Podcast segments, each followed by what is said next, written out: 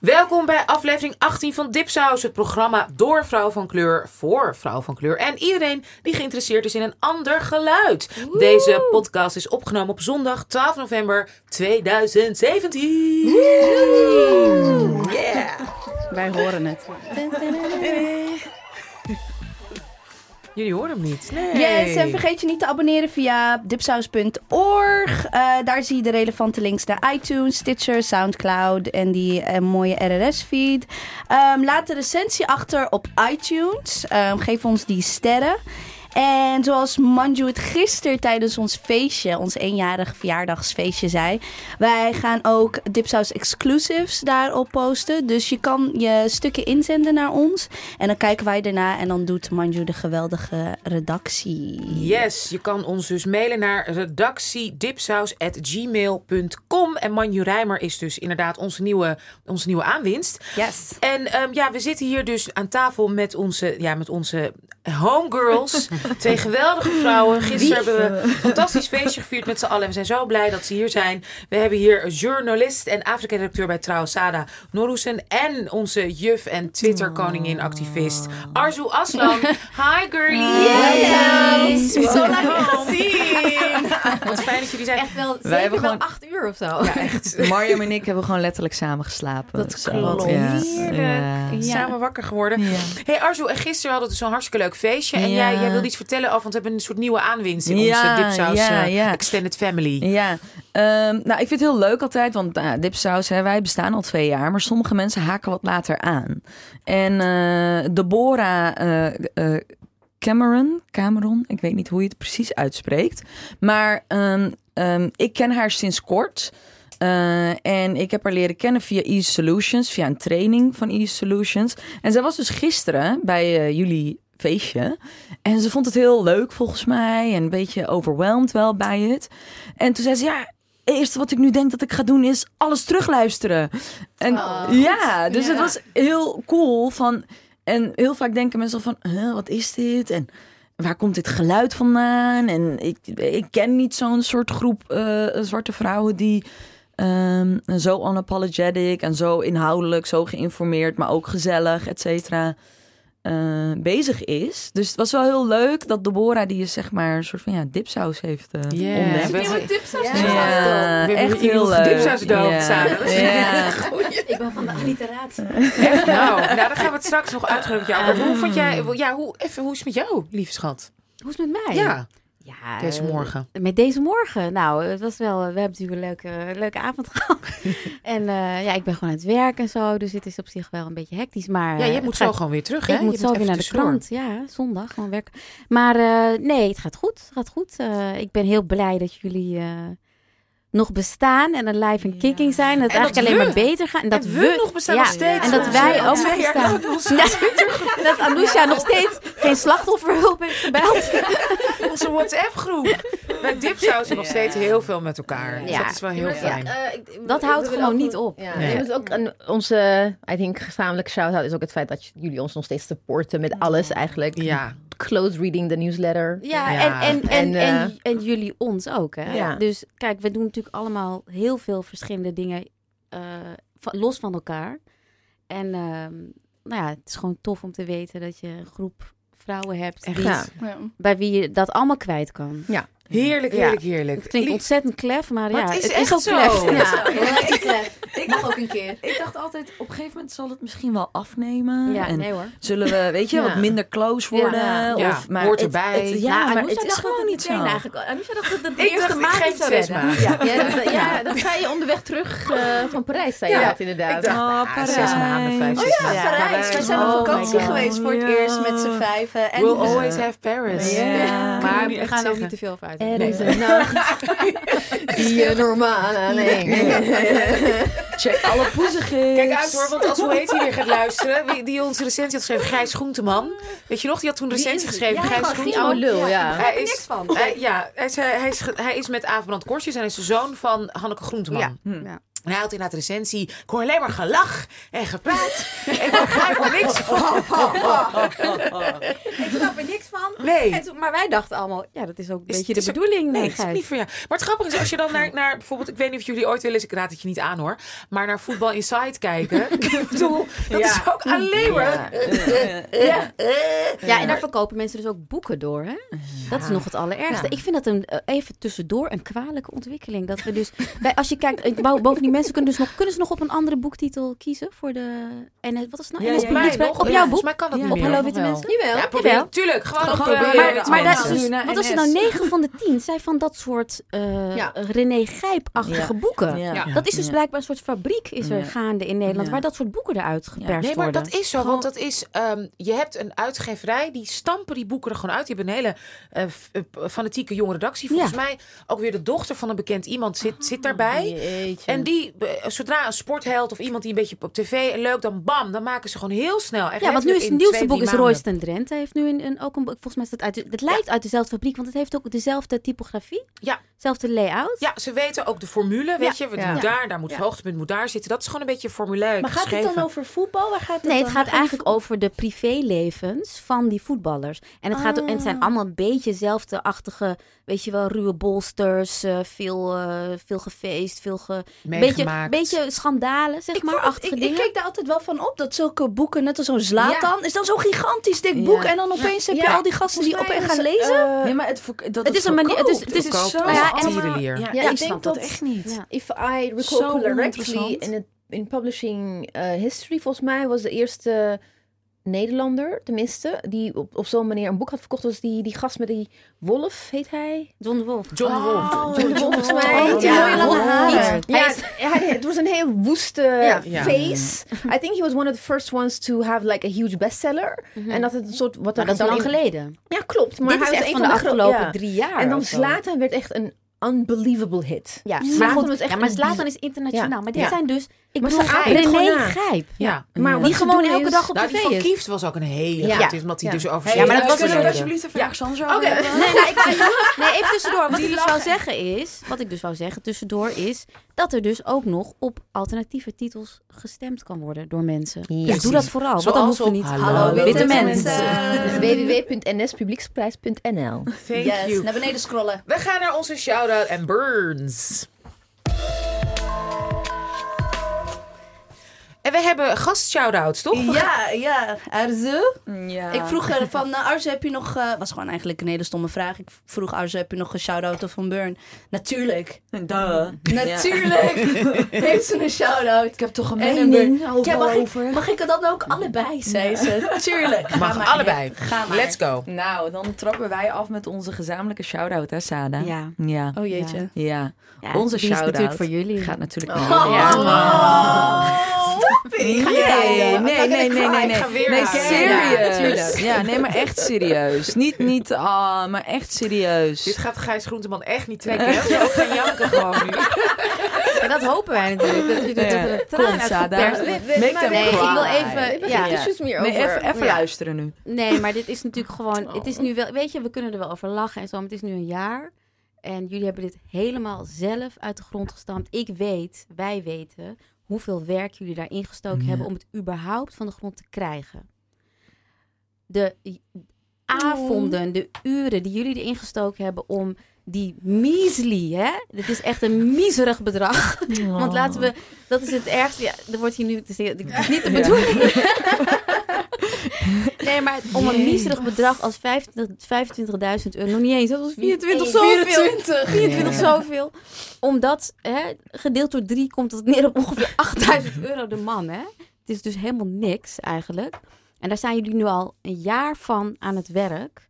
En ik weet hoeveel tijd jullie hebben gestoken in überhaupt dat voor elkaar krijgen. De cursussen die jullie gevolgd hebben, de uren, de avonden, de weekenden. Wij hebben er ook bij gezeten. Ja. Maar toen was dat geld er. En de backlash jullie daar weer over kregen.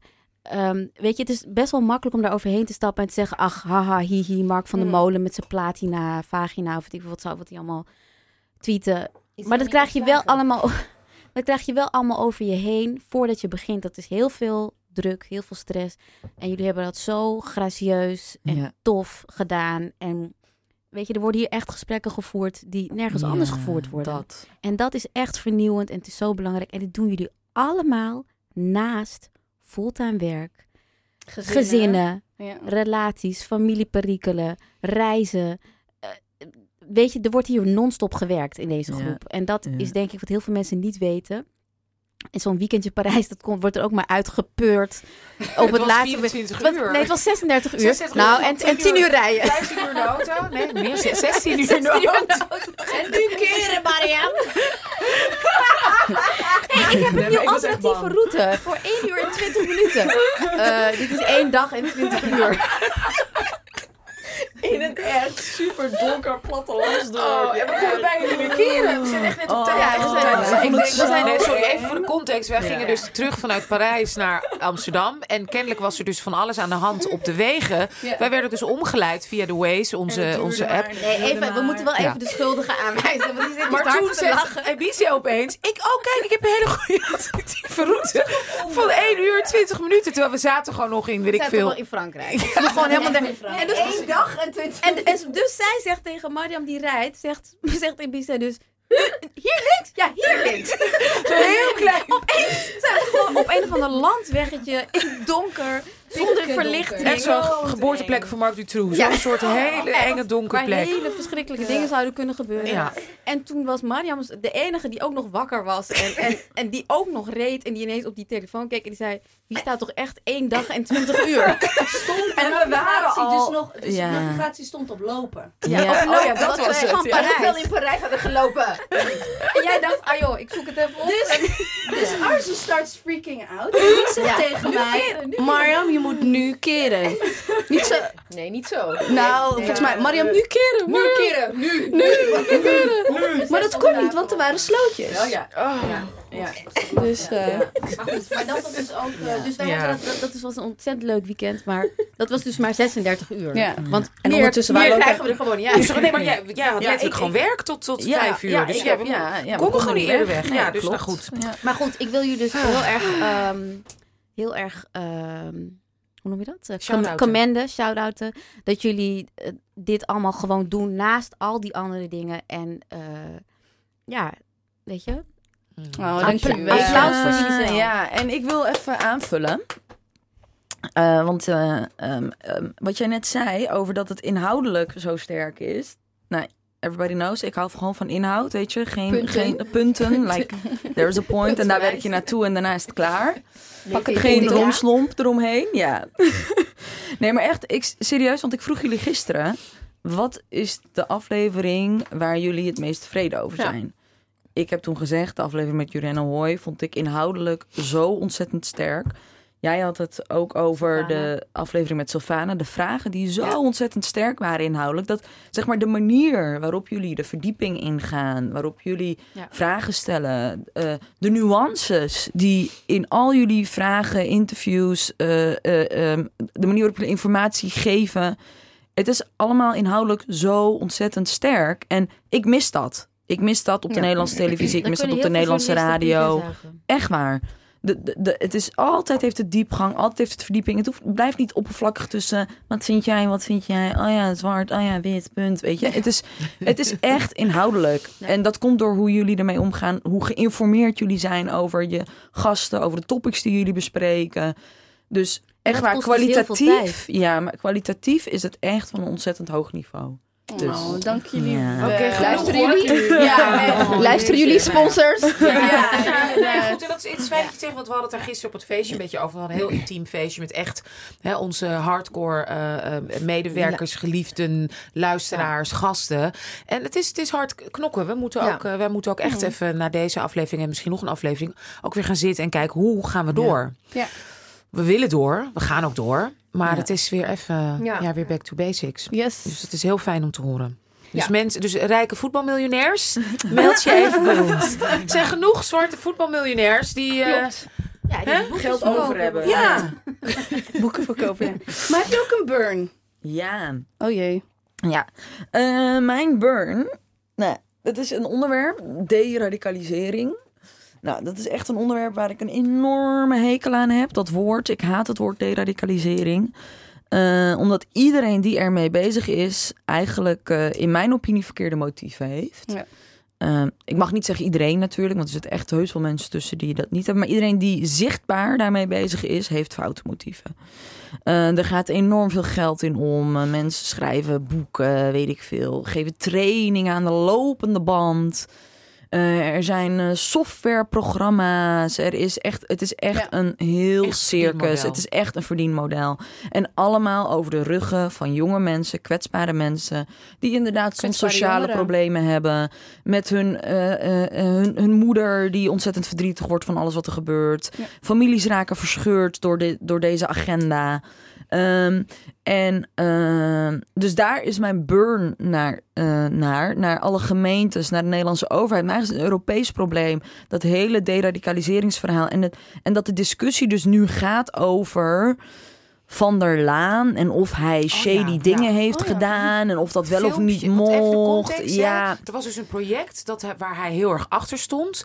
Dat deed hij een beetje op eigen titel en dat moest geheim blijven. Dat er eigenlijk filmpjes werden geproduceerd, toch? Ja, maar ik wil het hier dus eigenlijk niet eens over hebben. Maar goed, dat mensen het snappen. Ja. Maar dat gaat dus heel erg ver. Dat is de burgemeester op eigen titel, in het geheim, bezig is met zo'n soort project. Ja. Dat is best waar tonnen in omgaan. Ja, en niemand roept iemand ter verantwoording. Nee. Vraagt, wat is het effect van dat? Nee. Kijk, de discussie moet niet gaan over wat de burgemeester heeft gedaan. Het gaat erom, wat doen we allemaal? En wat is het effect daarvan? En wat is de collateral damage? Want daar denkt niemand aan. Het is gewoon een beetje randschade. Als we maar een gevoel hebben van veiligheid. Hè? Ja. Dus er worden betonblokken overal in het centrum neergezet. Het is al meerdere malen bewezen dat het helemaal niet helpt. Als iemand met een auto of een vrachtwagen een crowd in wil rijden, dan houdt zo'n betonblok dat niet tegen.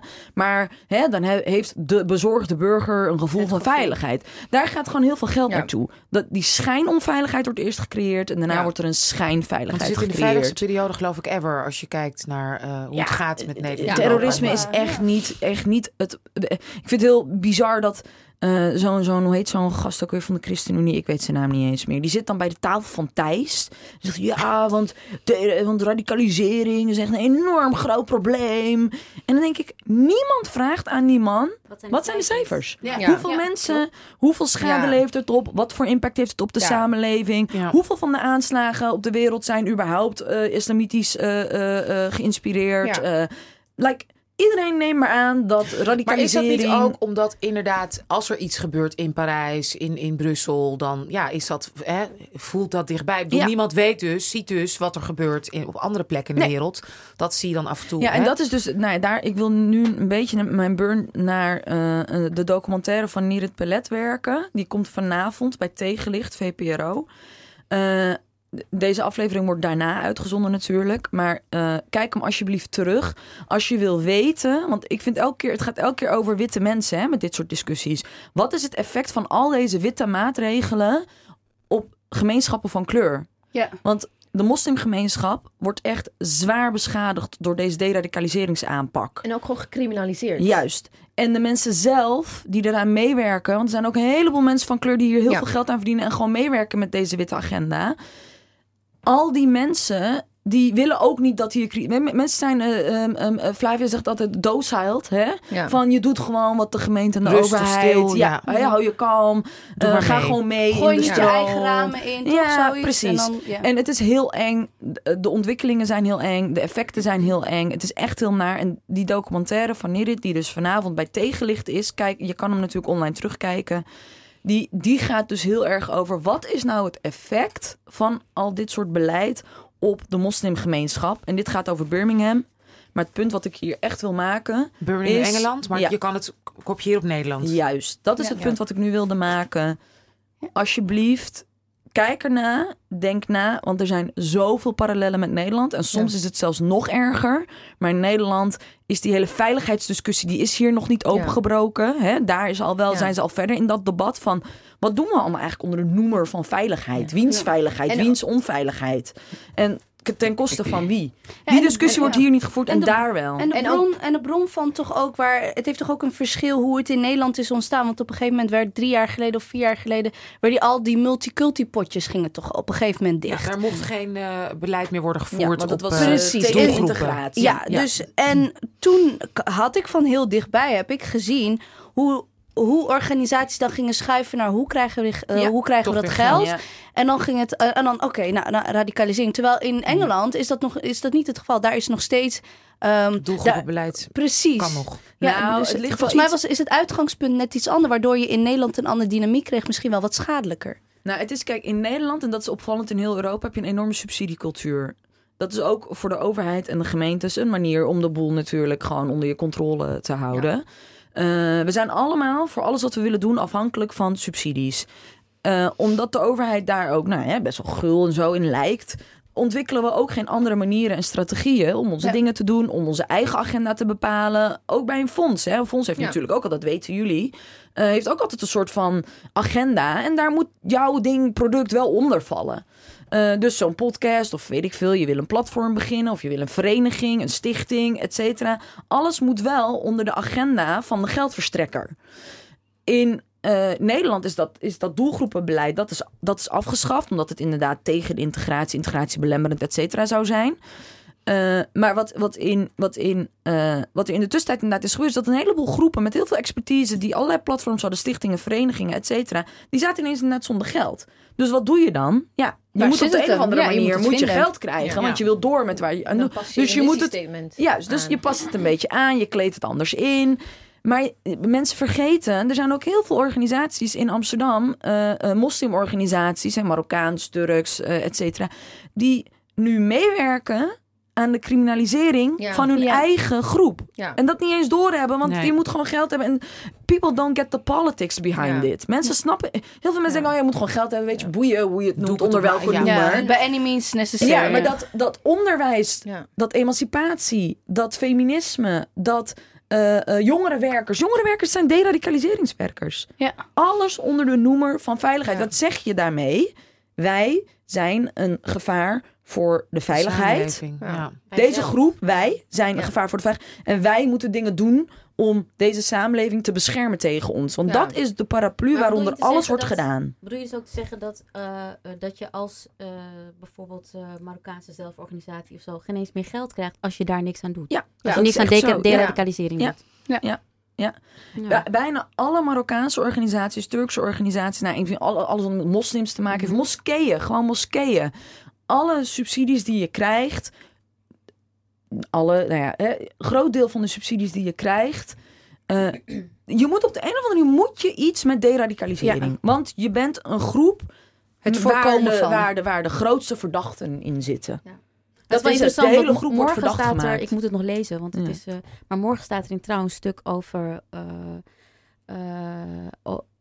over hoe de VS... dus ook heel erg op de war on terror. Maar dat ze daarom... En dat is eigenlijk een beetje een patroon ook in Europa. Dat heb je ook in Duitsland gezien. Hoe zij extreem rechts, wat een veel groter gevaar is als je naar de feiten kijkt. In deze tijd is het nogal moeilijk. Maar dat ze dat heel erg hebben laten liggen. Ja. Terwijl, omdat er zo'n focus is, maar dat heb je in Duitsland ook gezien. Ja. Een aantal jaar geleden waren heel veel moorden vanuit extreem rechts. En toen moesten de Duitse autoriteiten ook toegeven dat ze extreem rechts gewoon hadden laten liggen. Ja, maar ook niet toch in Polen. 60.000 mensen in Warschau. Gisteren. Weet je wat er letterlijk in Europa moet weer pure blood. Jews, moslims moeten weg. Een moslim-holocaust willen ze. Er zijn heel veel... jongeren of people uit andere landen. Zijn allemaal daarheen gegaan. Jongeren, hè? Jongeren, want we denken nu allemaal van... Het zijn rond de... in mijn hoofd heb ik dan altijd zo'n natie rond de 50. Maar dit is de toekomst. Jongens, hoe kan het, denken jullie, dat jongeren opeens zich hier zo tot... ik denk dat aangesproken ze, tot deze beweging. Nou, hoe denk je? Het gaat toch niet slecht nu met die jongeren? Thierry Baudet spreekt allemaal... Als je kijkt naar die zalen die hij toespreekt... Daar zitten allemaal witte jonge mannen in. En dat zijn volgens mij niet witte jonge mannen die het slecht hebben. Nee, dus wat is het dan? Identiteit. Die kwestie, dat wordt zo vanuit... dat is bijna wereldwijd... als je in de westerse wereld kijkt hoe er op identiteit... vooral de witte identiteit, dat wordt niet zo benoemd... Maar zo, dat bedoelen ze. Want er wordt altijd gezegd... identiteitspolitiek vanuit migrantengroepen. Maar juist vanuit de dominante groep wordt er zo... Ik bedoel, kijk naar Buma. Het is allemaal... Make America Great Again is ook hetzelfde. Hè? Maar het is ook eigenlijk... bijna als een soort rookgordijn... om zeg maar, zodat er geen grote economische veranderingen komen. Ja, maar het is altijd afleiding. Ja, het is afleiding. Er is een bedreiging. Ja. Hè, van, ja.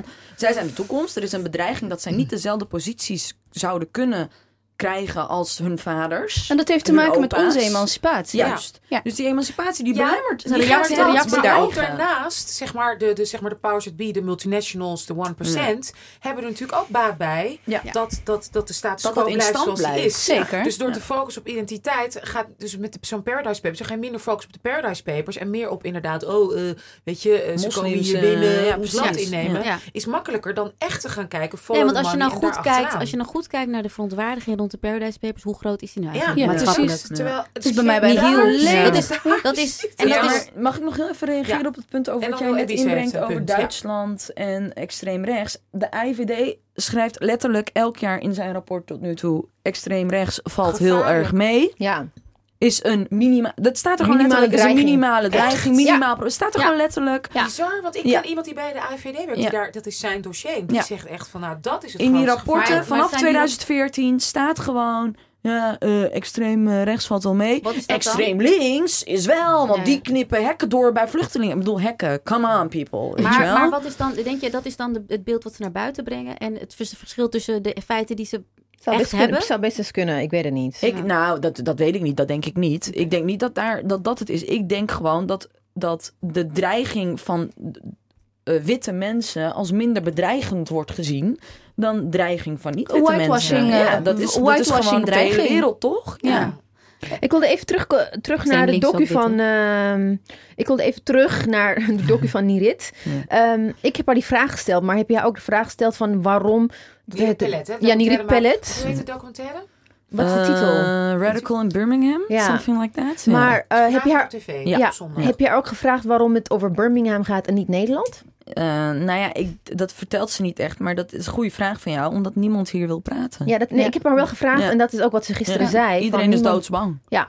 Want wat er in Nederland... Het is echt een perverse werking. En dat toont die documentaire heel erg goed. Iedereen moet meewerken aan... En dat is Marcouch, hè? Ik bedoel, Marcouch heeft dit... naar aanleiding van Theo van Gogh het sleutelfigurenbeleid... dat is dus dat iedereen in de gemeenschap moet voorkomen dat iemand radicaliseert. De werking daarvan is dat je een soort van rare... Ik bedoel, wanneer is iemand verdacht? Je bent medeplichtig als jij niet iets doet, want het is jouw community. Ja. En als jij niet als een peer optreedt binnen jouw community, dan doe je er niks aan. Dat ligt in wetgeving nu? Nou, in beleid. Wat zijn daar de gevolgen van dan? Nou, kijk, precies wat Marjam zegt. Het idee is...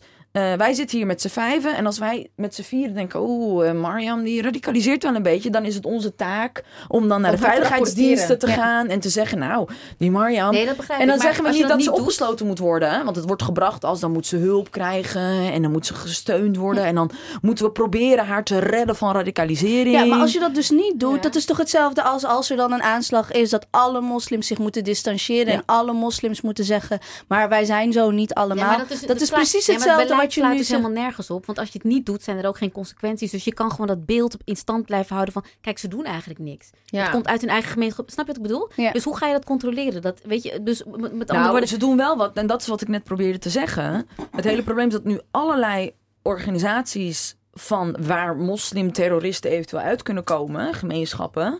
Die werken dus allemaal mee aan die deradicaliseringsagenda. Ja, precies. Dus en het is preventief, hè? Het hele idee is preventief. Maar wat doe je wanneer je preventief handelt? Dan moet je ook een groep verdachten aanmerken, hè? Dus je hoeft nog niks gedaan te hebben. Je kan verdacht zijn. Dat zijn dus leerlingen, moslimleerlingen.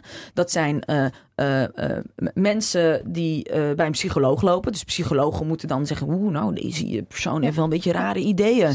Even bij de IVD melden. Maar wordt het gecontroleerd en gehandhaafd? Ja. Door beleidswerkers... Er zijn ambtenaren, er zijn... Maar ik snap nu jullie vraag niet. Nee, kijk, bijvoorbeeld... Ik weet,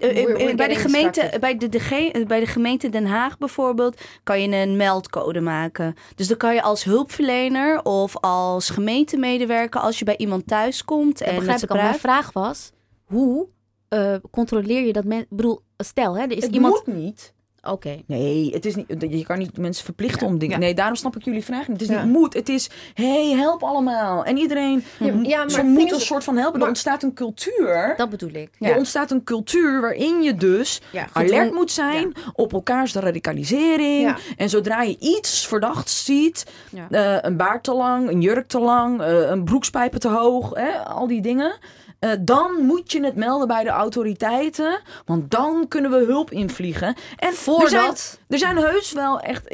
Ik denk echt wel dat er mensen zijn met goede intenties... die echt het wel goed proberen te doen, et cetera. Maar ik denk dat mensen de politiek erachter niet snappen. Ja, en de kaders. Want prima dat je dat allemaal wil doen... maar dat moet niet onder deze noemer. Het probleem is dat onze sociale problemen... als moslim, als Turk, als Marokkaan, et cetera... dat die problemen worden gezien als... potentie om te radicaliseren. Ja. Dat is het probleem. Als je wit bent, in plaats van sociaal, maatschappelijke, economische problemen. Dan is dat geen... Dan is om dat... het even gewoon... Ik wil het afsluiten, maar misschien... want ik had het toevallig gisteren bij die lezing in Mechelen ook over... om het ook even in een concreet voorbeeld te gieten. Ja. Als je kijkt naar de jongen inderdaad die Theo van Gogh heeft vermoord... als je zijn verhaal leest en uitpluist...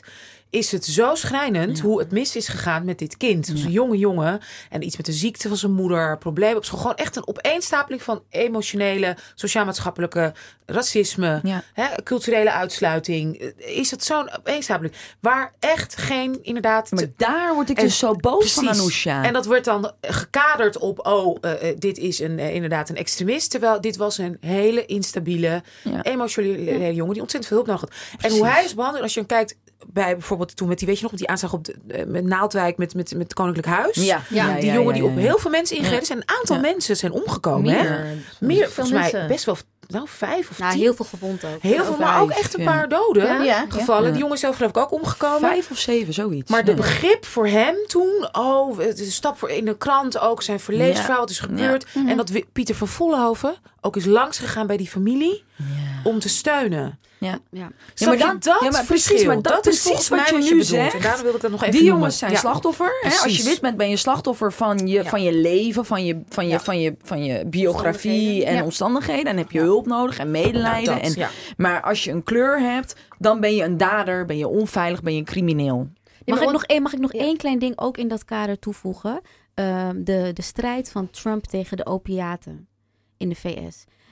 Het is heel duidelijk dat ze hebben heel lang een war on drugs gehad. En die was helemaal gericht op de zwarte bevolking, op de Latino bevolking. En op straffen. Ja. Er zijn hele generaties achter de tralies verdwenen. Je kreeg 20 jaar voor wiet. Ja. En voor crack cocaine kreeg je 40 jaar. En voor gewone cocaïne... Ja. Ja, maar dat was dus alleen maar gericht op straffen en opsluiten. En er zijn heel veel doden gevallen van de crack. Want er zat ook heel veel troep tussen. Nee, maar ook het wettelijk verschil dat cocaïne dus minder werd bestraft dan crack-cocaïne. Dan crack, ja precies. Cocaïne gebruikt voor witte mensen. Precies. En dat geldt dus nu voor die opiaten ook. En daarom, en dit wordt nu ineens als een health hazard, als een gezondheidsrisico behandeld. En niet als een criminele activiteit. Dus nu gaan er heel veel, het is ook waar, er gaan heel veel mensen aan dood. Die bestellen dat online, weet ik wat. Maar het punt is dat er zijn heel veel zwarte Amerikaanse, zeker beleidsmakers, heel boos. Die zeggen van wij willen eigenlijk voor al die jaren dat al die mensen zijn opgesloten, gezinnen uit elkaar zijn gerukt. Dat kinderen zonder vaders zijn opgegroeid. Dat hele generaties jonge mannen gewoon verdwenen zijn eigenlijk. Ja. Daar willen wij eigenlijk met terugwerkende kracht willen we daar beleid op hebben. Ja. Ja. Want nu wordt het behandeld als een gezondheidsrisico en als een risico voor de samenleving. En toen was het gewoon een misdaad. Ja. Ja. En dat is het eigenlijk nog steeds. Want de meeste zwarte gevangenen in de VS zitten op drug charges. Ja. En hallo, weet je wie dat beleid heeft gemaakt? Clinton. Bill Clinton, zogenaamd de eerste zwarte president van Amerika. Ja. Ongelooflijk met zijn kantoor in Harlem. Ja. Die heeft die wetgeving. Vieze witte man. Ja. Even één ding about het feit dat mensen bang zijn om hierover te praten in Nederland. Ja. Ergens, ik wilde ook gewoon even een soort van link maken. Ik weet niet of het de juiste link is of niet, maar als je kijkt hoe met dat deradicaliseringsgate, de Van der Laan gate... Ja. Als je ziet, ik denk dat mensen ook bang zijn, dan weet je, als je iets doet, wat de backlash is. Ik ben haar naam vergeten. Ja, Fatima, laat ik. Nee, Saïda. Ja. Saïda, hoe ze behandeld is, compleet, gewoon ook gecriminaliseerd. Ik denk dat dat Ik denk dat mensen ook gewoon bang zijn dat dat ook met hun gebeurt, waardoor gewoon niets over... Ja, maar zij heeft toch de backlash gekregen omdat ze een scapegoat nodig hadden? Dat bedoel, Niet eens van... Zij sprak zich niet eens uit, volgens mij, tegen... Ja, maar kijk, er zitten twee kanten aan. Eén, en dit is een safe space, dus dan kunnen we dat zeggen. Dit kan overal beluisterd worden. Hè? Ja, maar bedoel, als je hier aan meewerkt, zonder kritisch te kijken waar ben ik mee bezig, sorry, maar ze is wel natuurlijk veel harder aangepakt dan wie dan ook. Ja. Het ging mij erom dat zij niet die backlash heeft gekregen omdat ze kritiek had of zo. Nee. Het was meer van we need a scapegoat en zij deed gewoon mee. En maar imagine als je kritiek hebt. Maar we raken hier nooit over uit. Het is dat het wel oké is dat zij kritiek heeft gekregen, want ze heeft ook meegewerkt, in mijn opinie, aan de agenda. Tuurlijk heeft ze meegewerkt. Tuurlijk heeft ze meegewerkt. Ja. We kunnen hier... Het liefst praat ik hier ook voor altijd gewoon met jullie hier. Ja. Dat zou het allerfijnst zijn. Nee, maar het enige is, wees alsjeblieft allemaal kritischer naar dat deradicaliseringsbeleid. De discussie moet gaan over de mensen op wie het een schadelijk effect heeft. Ja. En niet over Van der Laan en et cetera. Ja. Thank you very much. De shout-out en burns waren dit. Yes. Ik had nog een burn. Ja, we zijn nog niet klaar. Ik heb geen burn gedaan. Oh jongens, maar het is al 10:10, hè? Ja. Oké. Even snel. Oké, we gaan... We kijken even naar onze lieve David Julie. Hallo, dan knippen we dat er gewoon even snel uit. Nee, dat knippen we niet uit. We gaan gewoon door. Dit is hoe we zijn. Ik heb ook niet gewoon kort. We lullen lekker door elkaar. Iets te maken heeft met jouw shout-out. Namelijk over... de winst van, of de kwalificatie van Marokko voor het WK. En dat is luid en duidelijk gevierd in Nederland. En, maar de NOS had daar een kop over de feestvierders. Die noemden het aanhangers Marokko vieren feest op straat na plaatsing voor WK. Ja. Dus wat daar natuurlijk echt heel... behalve hoe Nederlandse fans van Oranje worden nooit aanhangers Nederland genoemd. Dat klinkt heel politiek. En dat is zeker in het licht van... maandenlange demonstraties tegen het regime van Marokko, ook in Nederland. Zo raar om dat zo te plaatsen door een nieuwsorganisatie. En het is ook gewoon een manier om mensen buiten deze samenleving te plaatsen. Ik hoop echt dat de NOS eens een keertje realiseert wat dat soort koppen betekenen. Ik heb het stuk niet gelezen, puur door die kop. Want ik kan me eigenlijk verder niet zoveel schelen wat in het stuk staat. Want als er zo'n kop boven staat, dan denk ik... Wat is je doel hiermee? Behalve dat je dus allerlei reacties krijgt. Zoals mensen die zeggen... Dan weet je wel waar hun hart ligt met CH. Dat is clickbait. Dat is clickbait, wat had je verwacht? Mag je de NSB-mentaliteit die er in Nederland is dankbaar voor zijn? Dus, en het rare is... Je zou ook kunnen denken... Nederland heeft zich niet gekwalificeerd. Gelukkig dat we via Marokkaanse Nederlandse spelers nog een beetje bij zijn. Ja, nee, maar zelfs dat wordt in twijfel getrokken. Van ze hebben voor Marokko gekozen. Ja. Waarom? Van jaloezie. Ja, dat is natuurlijk een terugkerend... scouting was daar heel slim in. You're lousy, Nederland. Nee, maar dat is natuurlijk een terugkerende discussie over loyaliteit. Maar daar heb ik eigenlijk niet zoveel zin in. Nee. Maar het gaat erom dat deze mensen dus niet worden gezien als onderdeel van deze samenleving. En dat klinkt in zo'n kop door. En wij hebben als journalistiek gewoon de taak... om daar echt mee op te houden. Ja. En daar zorgvuldig mee om te gaan. We zouden nooit eraan denken om Oranje-fans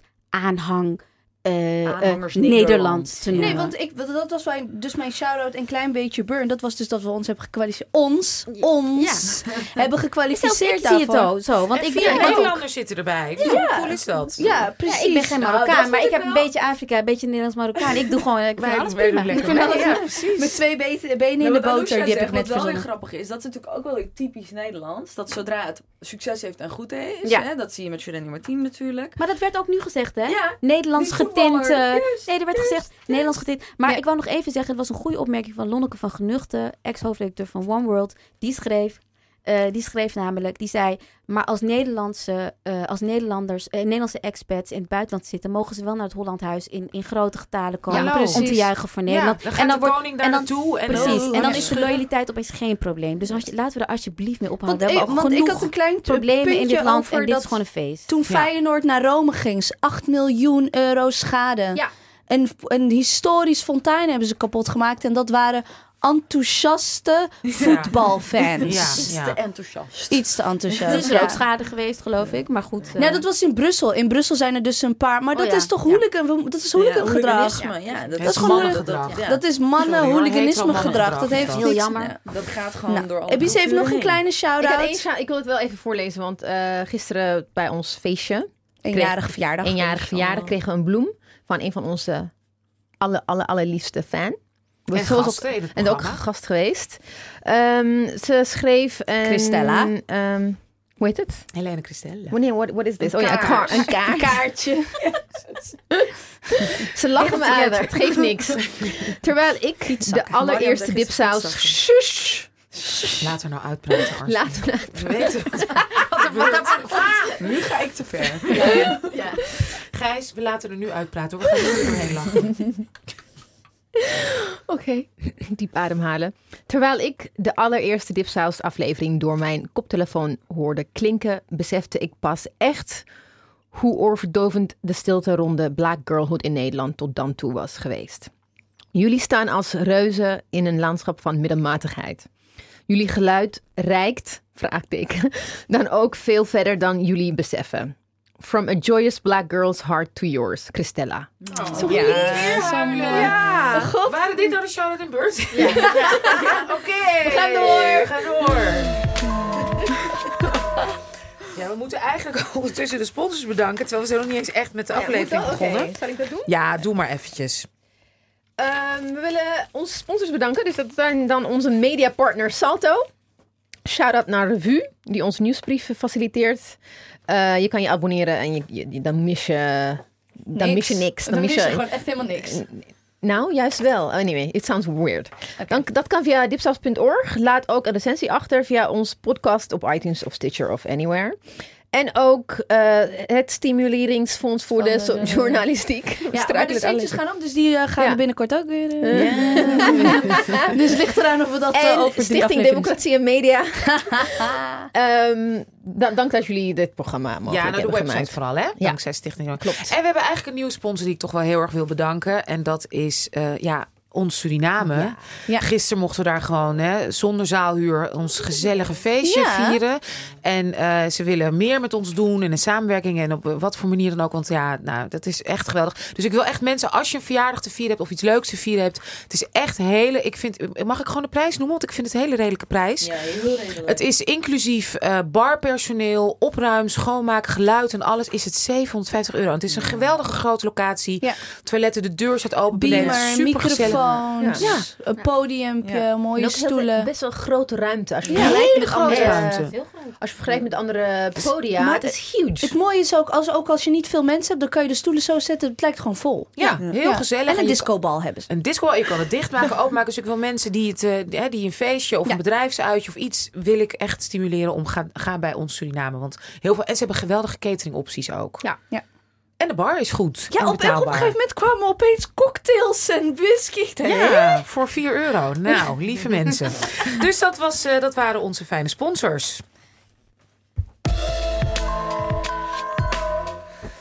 We gaan het nu hebben echt over... met elkaar even in gesprek over... Nu pas. We gaan nu met elkaar in gesprek. Na de oratie van Arzu. Oratie? Nee, maar een belangrijk onderwerp. We lachen nu wel, maar... Nee, belangrijk onderwerp. Iets wat al wekenlang in het nieuws is... en wat toch wel ontzettend veel aan het betekenen is... waar ontzettend veel ontwikkeling is... en wat volgens mij prachtig op het snijvlak zit... van inderdaad feminisme, van misogynoir... racisme wellicht ook. En ook inderdaad wel of niet solidariteit vanuit feminisme. En dat is de #MeToo. Beweging, situatie. Hoe noem je dit? Een fenomeen? Awakening. Ja. Ik vind het ook ergens ook wel een awakening een beetje. Of weet ik niet. To the surface. Het is meer naar boven. We wisten het al en het wordt alsof je echt zo'n riool open hebt gemaakt en alles. Nou, ik vind het wel een beweging, hoor. Ja, het is wel, maar vooral omdat het is een soort van onvermijdelijk geworden. En dat is wat het goed maakt, denk ik. Dat mensen kunnen er niet omheen. Ja. En kijk, je kan wel zeggen van... ik word een beetje moe van al die onthullingen. Hè, en de volgende man valt om en de volgende... Maar het betekent dus wel dat vrouwen die jaren, soms decennia... hun mond hebben gehouden, nu durven... dat wel te zeggen. En dat dus in zulke grote getalen doen dat zo'n man dus valt. Ja. Dat is nou niet het uiteindelijke doel, maar waar het om vooral om gaat. Want de poppetjes vind ik minder belangrijk dan de emancipatie daarachter. Alleen denk ik wel dat we nu toe moeten naar meer nuance en naar meer gelaagdheid. Want wat je nu de hele tijd ziet is, het komt uit één hoek. Het komt uit de beroemdhedenhoek. Het komt uit de mensen met... de mensen ook, ik bedoel, dat is niet om hun slachtoffers teniet te doen. Maar dat zijn ook mensen met bereik en met toegang. Ik ben wel benieuwd naar wanneer het nou gaat naar de samenleving, de gewone samenleving. En daarin ook nog eens de meest kwetsbare slachtoffers. Volgens mij wil ik hetzelfde vragen. Je denkt niet dat natuurlijk gaat gebeuren. Nou, dat moet je afdwingen. Nee, dat denk klopt, ik niet. Ja. Ik denk dat je dat moet afdwingen. Want kijk, het is ook te sappig, hè? Tot nu toe, Kevin Spacey, Louis C.K. Ja. Dus, en ik merk dus dat de gesprekken dus ook voornamelijk gaan over wat heeft hij dan gedaan. En dat hoe mannen weer gecentreerd worden. Precies. Ja.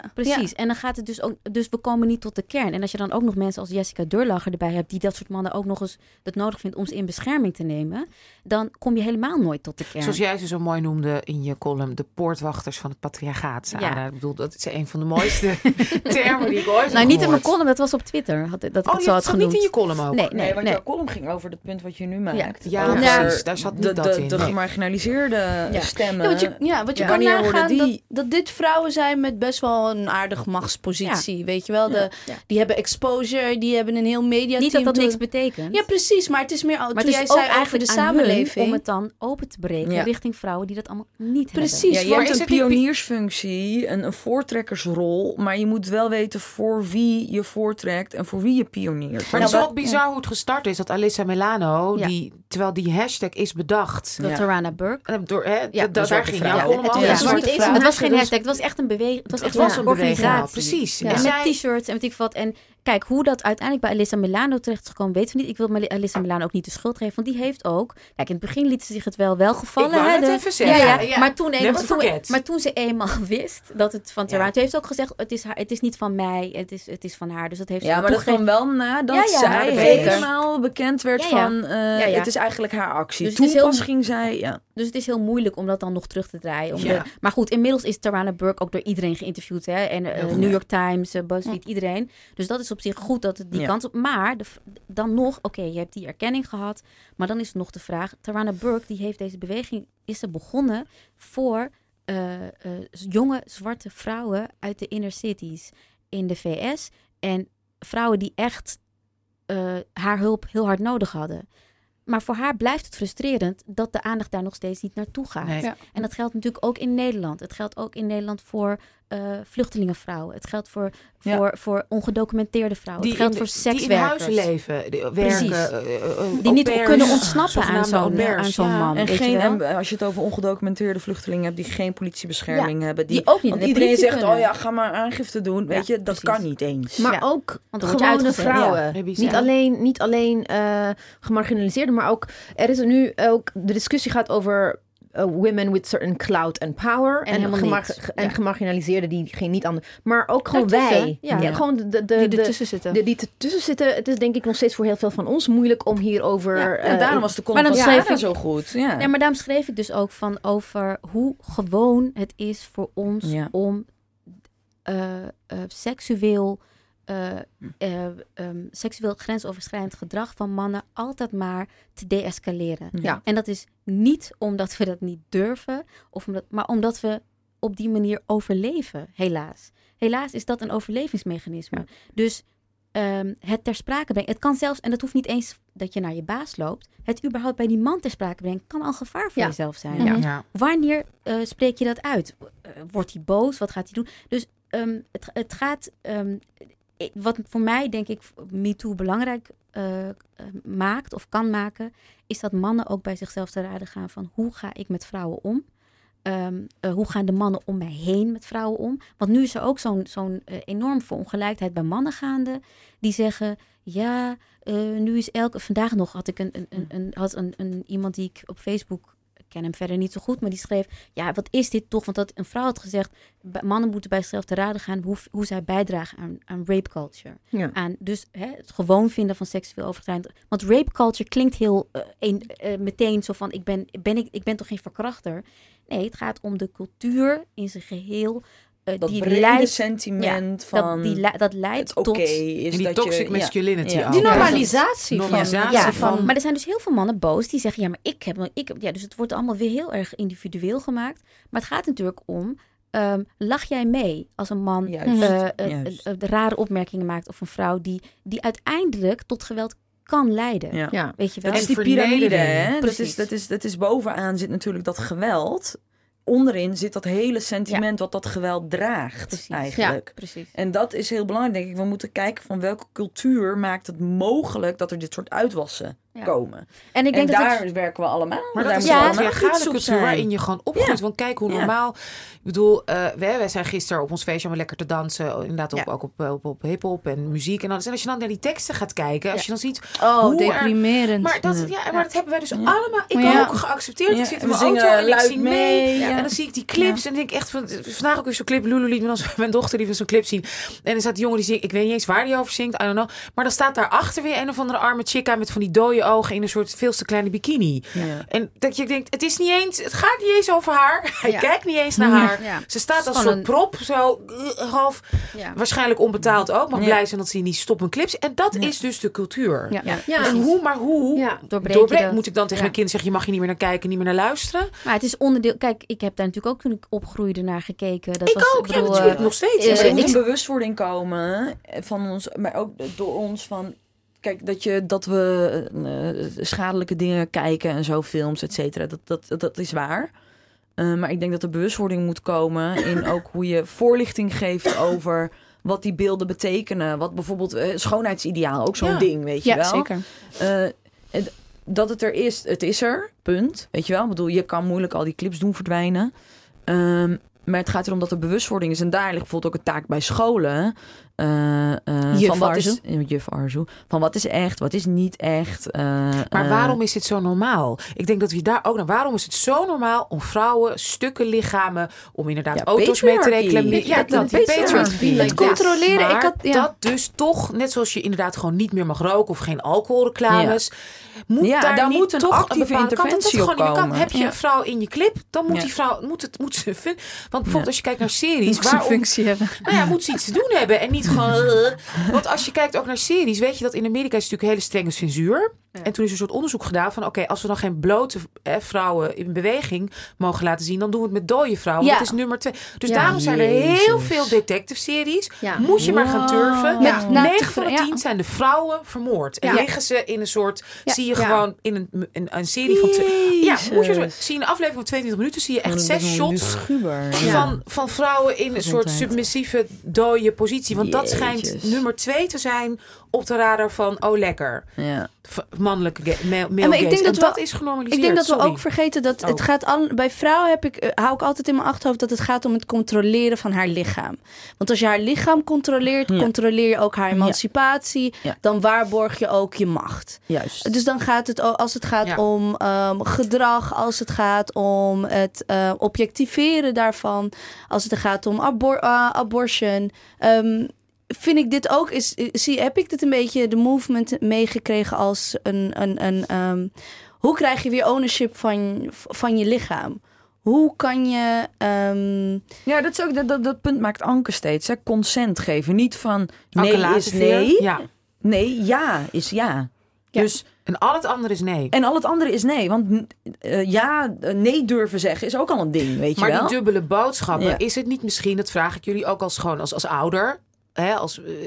tijd dat je inderdaad, zoals je ook niet meer overal gewoon sigaretten, alcohol en andere dingen mag zien. Ja, dat mag wat mij betreft wel. Kijk, behalve dat het gewoon gigantisch saai is. Hè? Ik bedoel, hoe lang gaan we nog naar dat soort clips kijken? En is dat nog... Dat is toch ook gewoon niet interessant meer? Nee, ik bedoel, hoeveel bloot hebben we al wel niet gezien? Ja, maar, dit is dus een kant van de discussie die ik niet oké vind. Het gaat niet om, en dat is dus wat er nu wordt gecentreerd... het gaat om ons seksuele moraal wat vrijer is geworden. En we zien overal bloot en dat is de reden. Dat is volgens mij niet de oorzaak. Nee, het gaat helemaal niet heen. Nee, dat snap ik. Maar ik heb het gevoel dat we nu het hebben over een symptoom van patriarchie, dan het gaat om die machtwerking. Het gaat om wiens lichaam is het, wie is daar de baas over. Maar Arzu, als jij opgroeit met het idee dat meisjes altijd bevallig erbij moeten staan, weinig kleding moeten hebben en dat ze dan... Dus niet over bloot aan zich. Nee, maar hoe je het over hoe je bloot presenteert. En wie het beslist. En als er een man volledig gekleed staat en daarnaast staat een vrouw die niks aan heeft, die ook nog eens inderdaad totaal functieloos en alleen maar in dienst staat van die man. Ja. Want dat is het beeld. Precies, het beeld is, ik sta in blote kont een auto te wassen en je mag sop en champagne en weet ik wat over mij heen. En dat heb ik natuurlijk ook mijn hele leven gezien. Hè? Ik heb ook mijn hele leven naar hiphop geluisterd, naar rap en R&B. Ik vind het wel dat we... ik heb dat eerder gezegd. En alle hiphop en R&B. Ja, clips. Maar ook andere muziekzangers. Nee, maar Smack My Bitch Up en dat soort dingen. Trends ook. Al die verschrikkelijk. Ik ben nog niet klaar. Ook de dance zien, alles. Het is allemaal hetzelfde. En de reclames voor pakken, reclames voor auto's. Ja, precies. Dus het gaat allemaal, het is inderdaad overal. Maar ik bedoel te zeggen dat de muziek die ik geconsumeerd heb, ik heb niet naar dance geluisterd. De muziek die ik, daar heb ik niks mee. Maar dus de muziek die ik geconsumeerd heb en wat dat met mij gedaan heeft als jongere.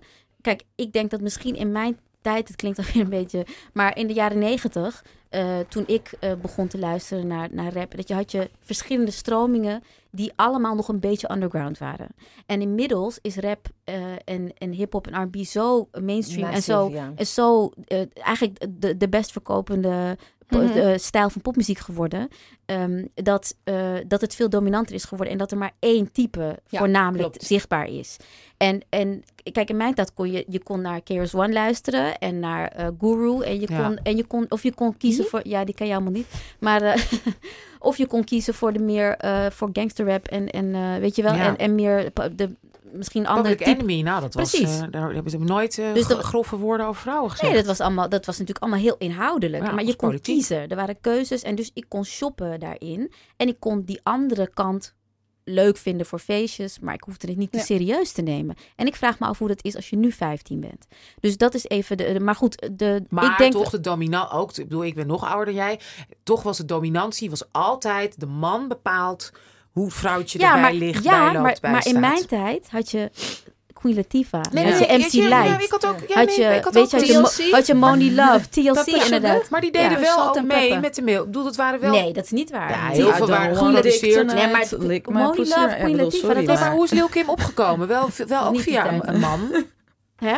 Zij is toch ook bekend geworden omdat zij met een hele succes met die Biggie Smalls ging. Maar misschien we moeten even terug naar... Maar goed, patriarchy is gewoon everywhere. Ja. En dat is mijn punt. Moet je niet ook ergens in wetgeving of iets? In ieder geval, want soms als je ook in ieder geval een beetje de visuals verandert er misschien ook iets meer in de gedachtegoed. Dat weet ik dus niet, want ik weet niet hoe het zit in Amerika, maar in Nederland. Maar in Amerika weet ik dat er heel erg op bedrijfsniveau heel veel...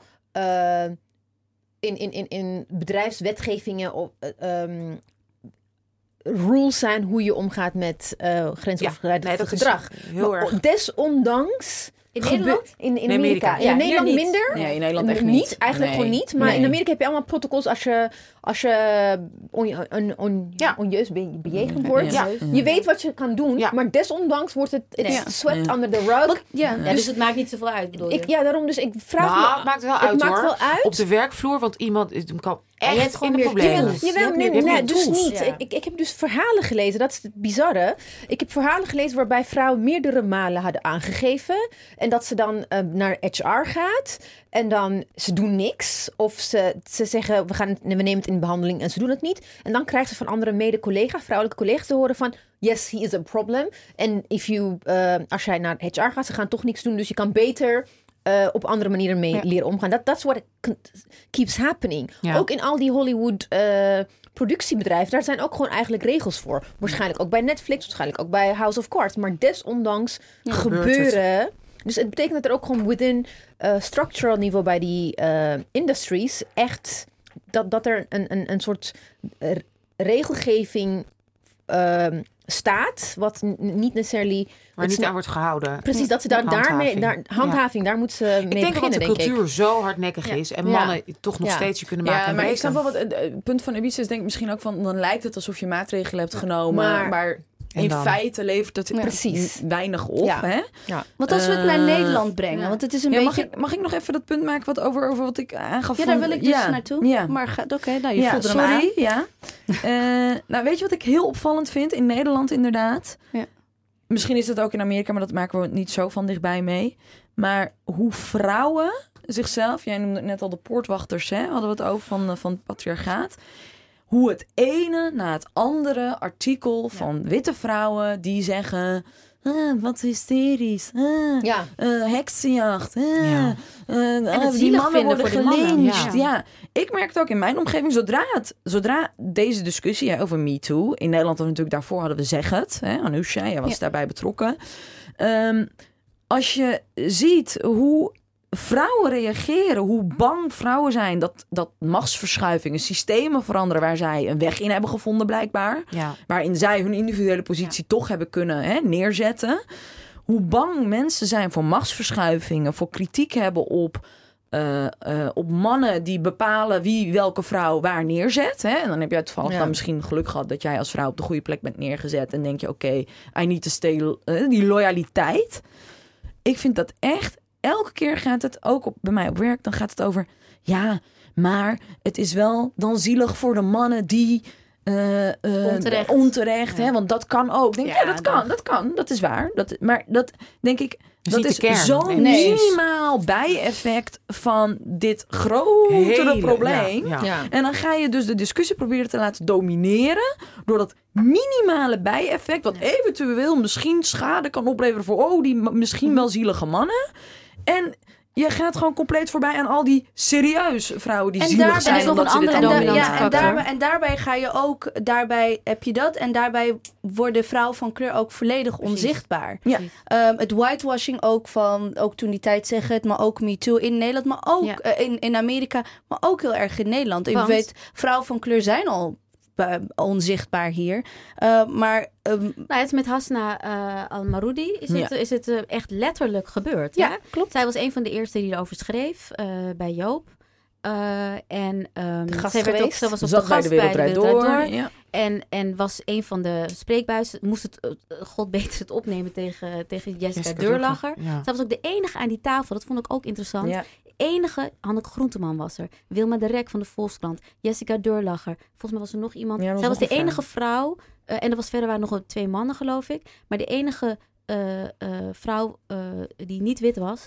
die zei, ja, maar wacht even. Die enige die zei van dit is een revolutie... en die moeten we achterstaan. Zij was de enige die het opnam voor vrouwen. Ja, ja. En die het opnam tegen patriarchale neigingen. En zij... is dus als enige vervolgens in een reflectie hierop weggelaten als een van de stemmen. En dat was geloof ik in NRC een artikel. Ja. En toen heeft ze ook letterlijk gezegd dat zij van een witte vriend te horen kreeg. Dus zo ziet whitewashing er dus uit. Wow. Zij is gewoon genegeerd. Ze hebben 8 foto's gebruikt. Ja, van de stemmen binnen het debat. Ja, zij is gewoon weggelaten. Ja. En dat is sowieso... En het alleen maar witte stemmen. Die alleen maar witte. Ja, die anderen die bij De Wereld Draait Door zaten, die stonden er allemaal wel bij, maar zij niet. En dit gebeurt eigenlijk keer op keer. Want als het om... Dit is dus het interessante. Wat ik merk in Nederland, als je het hebt over mensen van kleur die een mening hebben, die opinierend zijn... dan mogen ze alleen maar opinie maken op basis van hun kleur.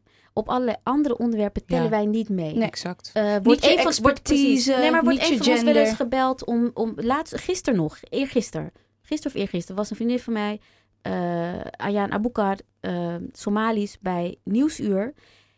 En zij is politicoloog. Zij was eigenlijk aan tafel. Zij was daar met Asmani van de VVD. Sibwinia van Elsevier. Waarvan ik me afvraag. Het ging over migratiedeals. Ik weet niet zo goed wat Sibwinia daarover te zeggen heeft. Maar die was daar uitgenodigd als expert. En Katelijne Buitenweg van GroenLinks. Die zaten daar. Ayaan is de enige aan die tafel eigenlijk. Die daar alles van weet. Credit, zij is adviseur geweest van de Somalische overheid. Ze is politicoloog. Maar ze werd aangekondigd als ex-vluchteling. Ja. Dus je zult altijd zo van stay in your lane. Weet je wel? Toch, ja. Ik was zo geïrriteerd en ze werd de hele tijd afgekapt. Zij probeerde diepgang aan te brengen in het onderwerp. Zo van laten we wegblijven van het gedoe. Dan was het van, zij wilde zeggen, ja maar migratiedeals leveren gewoon meer doden op. Daar is gewoon letterlijk, daar zijn gewoon cijfers over. Zij wilde dat aanbrengen. En toen Italië, Libië. Maar we moeten even naar Oranjedorp. En toen waren er boze burgers uit Oranjedorp die wat mochten zeggen. Dus de presentator hield zich aan het script. Maar ik wil maar zeggen, Ayaan zat daar dus niet als expert. Ze zat daar als ex-vluchteling. Ja. En dat is zo pijnlijk. Dat gebeurt steeds. Kijk, als het gaat over Paradise Papers, als het gaat over ouderenzorg, als het gaat over milieu, tellen wij niet mee. Nee. Wij mogen alleen komen praten over onze kleur. En kunnen wij ook niet duidelijk maken dat er een verschil is tussen seksual harassment wanneer het een zwarte vrouw is. En wat daar te grondslag in ligt. Nou, toen ik dat dus in mijn eerste column over MeToo zat, ik zei, de focus ligt te veel op rijke witte vrouwen. De backlash. Toen werd ik echt als antifeminist. Nou jij bent niet solidair, bla bla. Toen was het van, is dit nou ook al racisme? Terwijl ik dacht, alles is stel niet interessant dat je zegt, we mogen alleen maar komen praten over onze kleur. Nee, we mogen ons komen verdedigen over onze kleur. Ja. Want het discours wordt dan, het is toch nog steeds compleet normaal dat de hele witte tafel daar zit en dat dan een paar jongens of meisjes, zoals wordt dus ook vaak aangekondigd, dan in de zaal mogen zitten en even dan als groepje even reageren. Maar als serieus gesprekspartner op je expertise gebeurt wat mij betreft ook nog steeds te weinig over onze kleur of over onze issues. Op zich stond er bij laatst weer over inderdaad de radicalisering zat ze weer daarmee. Die blonde vrouw die daar altijd nu bij zit. Oh, die Beatrice. Ja. En dat van de Graaf. Die fan is van die fan is van de Marokkaanse koning omdat hij zo'n moderne moslim is met zijn leren jasje. Die zaten ze ook in het vieren. En dat ik ook dacht, waar zijn wij nu? Maar goed, all right. Ja, maar goed, ik nog even één vraag over wat eigenlijk een beetje inhaken op wat Sada zegt over. Kijk, natuurlijk moeten we meer slachtoffers centraliseren en moet het niet de hele tijd gaan over hoe het debat ontspoort en alles. Want uiteindelijk gaat het gewoon om vrouwen die verkracht, aangerand, et cetera, PTSS oplopen door hun leven lang deescalerend te moeten werken. Maar wat jij net zei over mannen, dat heel veel mannen gewoon niet eens doorhebben dat ze intimiderend bezig zijn. Ja. Want als je het hebt over de oorzaken, dit is echt een maatschappelijk probleem. Als we het hebben over maatschappelijke problemen. Hoe vanzelfsprekend mannen het vinden dat iemand zei, ik kan nu eens meer een hand geven. Ja, dat je dus niet eens snapt. Pieter van Vollenhoven weer. Ik dacht echt, dat account is gehackt. Kom op, zeg het. Ja, jij zei nog dat. Nee, dat is gehackt. Dat is gehackt. Dat is gewoon serieus. Maar dit is het is gewoon serieus. Ja. Deze man doet dus gewoon doodleuk aan victimblaming. Ja. Terwijl hij fondsoprichter van weet ik veel wat van slachtofferhulp is. Nee, hij is erevoorzitter. Ja. Maar het is voor die mannen. Nee, oprichter. Hij is de oprichter van slachtofferhulp. Ja. Hij was toen ook bij die ouders van die jongen van de naald. Van die, goed. Oh my God. Hoe vanzelfsprekend het is voor mannen om gewoon seksueel te intimideren. Hebben we ook Jolen nu, hè? We hebben de geluidsopname gezien op geen stijl. Het is inderdaad opvallend hoe stil het is rondom dit onderwerp bij hem, vind ik echt. Ik wil rechts absoluut niet trash allemaal hoe er wordt gereageerd. Want het gaat alleen maar om een soort van oorlog tussen links en rechts. Maar niet om de slachtoffers. Nee. Eventueel van Jolen. Maar het punt wat ik wilde maken is dat Jolen dan doodleuk zegt in die opname. Oh jee, dat had ik niet eens door. Oké, sorry, klaar. Ja, en dan is het dat ik één keer misschien iets te ver ben gegaan zonder dat ik het door had. Genormaliseerd is het. Het is echt precies eigenlijk wat Gloria Wekker ook omschrijft in White Innocence over inderdaad. Hè, het ultieme vorm van onderdrukking is natuurlijk dat je het leuk vindt. Dat je blij bent dat je dus inderdaad in het huis mag werken en voor de kinderen mag zorgen. Dus je hebt over tot slaafgemaakte mensen. Ja. En dat je dan bijna denkt, want dat is helemaal fijn voor Whitey, dat ze het leuk vinden. Ja. En dat werkt net zo met seksisme. Dat het zo geïnternaliseerd wordt maatschappelijk, dat wij allemaal dun willen zijn, dat wij allemaal neptieten willen, dat wij inderdaad willen voldoen en ik ben wel lekker, niet lekker. Ja. En dat is het. En dat is geïnternaliseerd. Dat is dat doe je het wel een paar duizend jaar. En hoe gaan we die strijd... En bij mannen, bij jongetjes al. En hoe gaan we die strijd voeren, net als in racisme? Hoe ver ga je in het educaten van witte mensen? En hoe ver ga je met het educaten van mannen?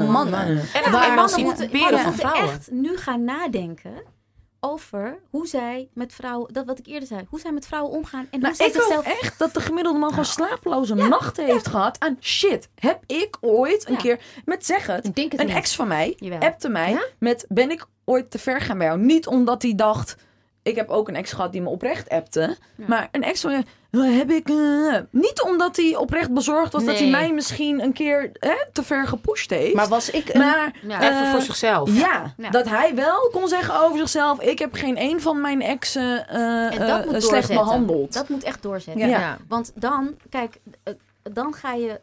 Er moet echt een soort van introspectie plaatsvinden bij mannen. Ja. Van hoe... Ja, nou goed. Een vriend van mij zei van... Ja, maar kan je dan ook al te lang naar iemand kijken? Ja, ja, inderdaad. We zouden zeggen, inderdaad. Dat kan dus inderdaad. Ja, ja. Als dat intimiderend, vervelend is in een lift... Ja, kleine ruimte of inderdaad dat je voelt. Ja. Want als het echt gaat om contact... Dat wil ik ook vaak zeggen als mensen zeggen van... Ja, maar als ik gewoon vraag waar kom je vandaan, is het interesse? Nee, want interesse, dan zend je, ontvang je... En ben je heel gevoelig dus voor de signalen die je terugkrijgt. Ja. Dat is precies hetzelfde als flirten. Ja. Je voelt gewoon... Dat is gelijkwaardig. Ja, je houdt in de gaten wat de ander vindt. En er is een interactie. Ik ga nu jou lekker uitkleden met me. En wie bepaalt het? Hè? Wie bepaalt of het intimidatie was? Yes. Het slachtoffer. Precies. Altijd de ontvanger. Niet de zender. Dat is net met racisme. Het gaat niet om je intentie. Fok je intentie. Dat zeggen alle communicatietrainers. Het gaat om het effect. Zender, ontvanger. De ontvanger bepaalt de succes van de boodschap. En dan gaan we afronden. Ik wil even één vraag stellen. Want 2 jaar geleden, of 2014 of 2015 was er... Ook in Nederland, in de Kleinkunstacademie, there was this, een aantal vrouwen, ze zijn naar voren gekomen te zeggen dat ze seksueel werden geïntimideerd of zelfs verkracht. Ja, in ieder geval een hele heftige cultuur was van seksuele intimidatie. En dat is eventjes in het nieuws geweest en dus eigenlijk is het een soort van, er is een backlash geweest waardoor het weer verdwenen is. Ja. Een van de vragen die gesteld werd door een van de echt mijn favoriete twitteraars, Prison Culture heet ze, volg haar, @prisonculture. Mm-hmm. Die stelde de vraag van, er komt waarschijnlijk gewoon een backlash. Want ze zei, nu. Oh, nee. Op MeToo, ze zegt van, there's gonna be a backlash. En ze zei, ik hoop dat mensen die daar slachtoffer zijn van geweest, dat jullie daarvoor klaar zijn. Gewoon mentaal klaar zijn. En toen zei ze van, want ze denkt dat er backlash komt, omdat ze zei, I'm gonna quote her, power regroups and fights back hard, zegt ze. Ja. Persoonlijk denk ik, dat gaat gebeuren. Maar ik denk dat er een soort van watershed moment is gekomen... waardoor dit niet meer weggaat. Ik heb het idee dat dit dezelfde soort tipping point heeft gekregen... zoals tijdens de katholieke misbruik in de katholieke kerk. Op een gegeven moment, er was heel lang ook... There was up and it came and it went, it came and it went. At some point it just... De dijk is gewoon gebroken. Maar je ziet dat iedereen bezig is... om het... De acteursbond. Zelfs die heeft gezegd... in Nederland. Niet melden, want dan krijg je een backlash. Ben je daar wel klaar voor? Moet je niet doen. Misschien word je daar niet serieus genomen. Nee, je moet aangifte doen. Maar dat is weer die discussie rondom... Dat was met Zeg het heel goed... Er zit heel veel ruimte tussen aangifte doen wat strafbaar is. Wanneer iets aanranding en verkrachting wordt genoemd juridisch. Het is moeilijk. Daarom is het stuk van Meredith Greer goed op jou. Ja. Het gaat om de cultuur. Het gaat kijk, als ik terugkijk naar de Kleinkunstacademie, heb ik persoonlijk, kan ik niet zeggen, dit of dat zijn met een paar dingen gebeurd. Absoluut. Daar ga ik nu niet op in de podcast. Maar ik heb jullie wel gisteren wel wat verteld. Maar het heftigste is die cultuur. Ja. Dat je inderdaad ergens zit en je denkt, dit is toch niet normaal? Het gaat mij niet steunen. Het gaat mij niet verdedigen. Dat al mijn leerkrachten en leraren, waar ik intiem soort van mee ben, want je hebt het over jezelf. Het is hartstikke kwetsbaar. Doen het met leerlingen of hele jonge ex-leerlingen. Ja. En dat is normaal. Ja. Dat is niet normaal. Dat is niet normaal op een opleiding. Het is heel slecht voor de machtsverhouding. Het is heel slecht voor de onderlinge relaties. En dat zelfs, weet je, een meisje in dat jaar had het daarvoor met die docent gehad. En nu een meisje in dat jaar. Maar op heel veel opleidingen is dat toch ook gewoon, mag dat gewoon? Je mag toch geen relaties aangaan? Daar stond niet in de statuut dat het niet mocht. Maar het werd niet geadviseerd. Maar dat is dus in Nederland. Hè? Dat bedoel ik met, within institutions. Het wordt niet geadviseerd, maar er staat niet zwart op wit. Daar niet. Ontslagen. Je kan maar om een beetje af te ronden ook naar een beetje oplossings... Ik denk met de parallel met racisme is... Als wij ons afvragen waarom het nog zo kwetsbaar is... En dat omdat de link... Racisme kan je niet over praten zonder het te hebben over kolonialisme. Mm. En ik denk dat je ook met vrouwen over vrouwen... dus dat is hoe je eigenlijk ook witte mensen educate. Hè? Je vertelt over kolonialisme, wat de kern is. En ik denk dat met patriarchie ook een lange geschiedenis heeft van... Waar komen al deze regels van het controleren van de vrouw? De Bijbel. Bijvoorbeeld, de Bijbel. Mannelijke interpretaties. Oké, we gaan ons... Doe Adam en Eva, daar begint het toch al mee. Dat zijn het weer verknald. Lekker dan. In de Koran niet, hè? In de Koran is het beide verknald. Maar had nee kunnen zeggen. Maar zij heeft het gedaan. Zij heeft me verleid, maar religie is onderdeel van patriarchie. Precies. En dan atheïsten zijn patriarchaal. Het moet allemaal weer interpreteerd. Vrouwen moeten daar altijd gaan lezen. En dan moeten hele genderbenden... En hoe pakken we nou die poortwachters aan? Door ze te breken? Ja, ik denk gewoon, poortwachters moet je breken? Ja, zeker. Nee, kijk, wat ik interessant vind is... Dus er is zo'n ongelooflijke... Die dat optreden toen in de wereldtijd door... Er hebben heel veel vrouwen... Ja. Juist vrouwen hebben gezegd, ik ben echt gebroken hierdoor. Ja. Op dezelfde wijze als dat ze zich gebroken voelden hoe de vermeende... Of hoe heet die man nou? Die Jelle Brandt Corstius...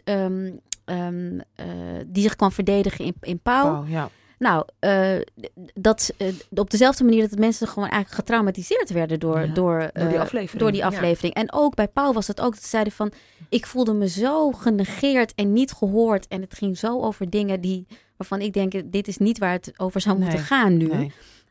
En dan nodigt de wereldtijd door Jessica Durlacher gewoon... Weer uit. En ze had gaan mensen kijken. Ze had in 2 weken wel een soort van... Nou, ik heb wel dingen geleerd. Nee, dat is helemaal niet waar. Wat ze zei was... Ik was toen gewoon heel verbaasd, zei ze. Zeg gewoon, het liep letterlijk. Terwijl ze gewoon kijken. Er zat een man aan tafel. En die moest helemaal niks hoeven te zeggen. Nee, hij heeft juist... Dit was echt omgekeerde weer. Dus wat een... Wie was dat? Van Vijs. Hij was van Vijs Benelux. Hij is de hoofdredacteur van Hoofd Vijs Benelux. Ik bedoel een andere aflevering. Nee, die zat toen naast haar. Dit was donderdag of vrijdag. Ja, nee, die bedoel ik niet. En toen... en hij moest gewoon tegen haar zeggen... Nou, dus er zat een man en die moest tegen haar zeggen... Ja, maar dit is toch best wel mooi... dat vrouwen zich nu veilig genoeg voelen... om in grote getalen naar buiten te komen. Volgens mij is dat de kern van MeToo. En niet zozeer wat jij nu noemt. Want zij had het heel erg over... Ja, maar de kunsten en zo. Ik had het heel erg over... Weet je, dat hele... Dit is dus een specifieke generatie... die zich er blijkbaar druk om maakt. Die de vrije seks uit de jaren 70 verheerlijkt... en de jaren 80... Terwijl heel veel vrouwen ook naar buiten zeggen komen. Precies, heel veel vrouwen die naar buiten komen en die zeggen, nou voor mij was het niet zo vrij. Er was onlangs nog een foto van, hoe heet die, van Paul Verhoeven. Een cover opzij, geloof ik nog, nota bene. Oh, dat hij haar met zo kilt. Nee, met zo'n hand. Nee, met zijn hand in het truitje van Monique van de Ven. Ja. Het was geloof ik een jubileum rond Turks fruit of zo. Hand in haar borst, onder haar shirt. Haar borst vast heeft achter haar. En als dat geen beeld is van bezitten. De leuke jaren 70. Ja, en ik bepaal. En opzij een feministisch blad. Precies. Nou ja, dat soort dingen moeten we nu echt gaan bevragen. Ja, en we moeten ook gaan hebben over generatieverschil. We moeten gaan hebben over... Dit zijn ook vrouwen die denk ik schrikken van een generatie die zegt... Hell no. Het grappige is... Ik doe hier niet aan mee in dit spelletje. Ik ken natuurlijk veel vrouwen uit die generatie. Ja. Want ik ben, niet die leeftijd... maar ik zit wel met een klein been daarin. En heel veel van mijn docenten en leerkrachten waren uit die generatie. En zij, wat is gebeurd... Zij wilde zo niet voldoen aan die vreselijke jaren 50. Ja, hè? Precies. Die wij godzijdank niet hebben meegemaakt. Die vreselijke, de avondensfeer, verstikkende. Ja. Dat inderdaad... Maar het is nog steeds een patriarchaal systeem. Ja. Dus je bent zogenaamd soort van vrij... maar wel op de termijn van die kerels, die ook uit die 50's komen. Dus het was 50's moraal met minirokjes, gewoon eigenlijk. Ja. En hou je mond, dit is geen verkrachting, dit vind je leuk, want het is vrije seks. Ja. Heel heftig. Ja, er zijn toch ook die pornoster uit die tijd, weet je wel. Het is ook weer Linda Lovelace of zo. Die heeft toch ook jaren later verteld hoe zij eigenlijk gewoon onvoorstelbaar... Door haar eigen partner. Maar ook partner. Met de dood. Misschien de laatste van Hugh Hefner. Die van Playboy. Ja. Ik heb geen idee. Oprichter van Playboy, ja. Ja, daar kwam ook een beetje naar voren van hoe eigenlijk zijn mansion... Je werd eigenlijk een beetje gedwongen om dat soort gedrag te vertonen. Maar wie denkt nou dat vrouwen vrijwillig met konijnenoren en door een man die 100 jaar ouder is... dat is dus een systeem van echte onderdrukking. Hoe kan je vanuitgaan dat dat fijn is? Er kwamen meisjes... Dus dat echt, ik heb maar dat is die internalisatie. Ik was toen heel erg gewoon geobsessed door de girls of the Playboy Mansion. Er waren 3 vrouwen die bij mijn huis waren. Allemaal met hem getrouwd. Eén was vanaf op de 18e daar gaan wonen. En het andere meisje ook toen ze ook heel jong was, maar die wilde al vanaf haar 16e daar wonen. Want inderdaad, dat is dat geïnternaliseerde zware seksisme van dan ben ik in ieder geval iets. Ja, en heel Hollywood daar maar langs gaan en toffe foto's maken. En leuk. Ja. En we gingen allemaal naar de grot en we dachten, Godverman. Ja, dus we moeten echt aan beide kanten, er is zo van nodig. Maar dit is ook dit hebben we toch ook daarom de parallel met racisme. Ook people of color die elke keer, nee, racisme is heus niet zo erg. Oh nee. Ik vind Zwarte Piet niet erg. erg. Nee, ja. Ja, precies. Ja, is dezelfde soort reflex voor vrouwen.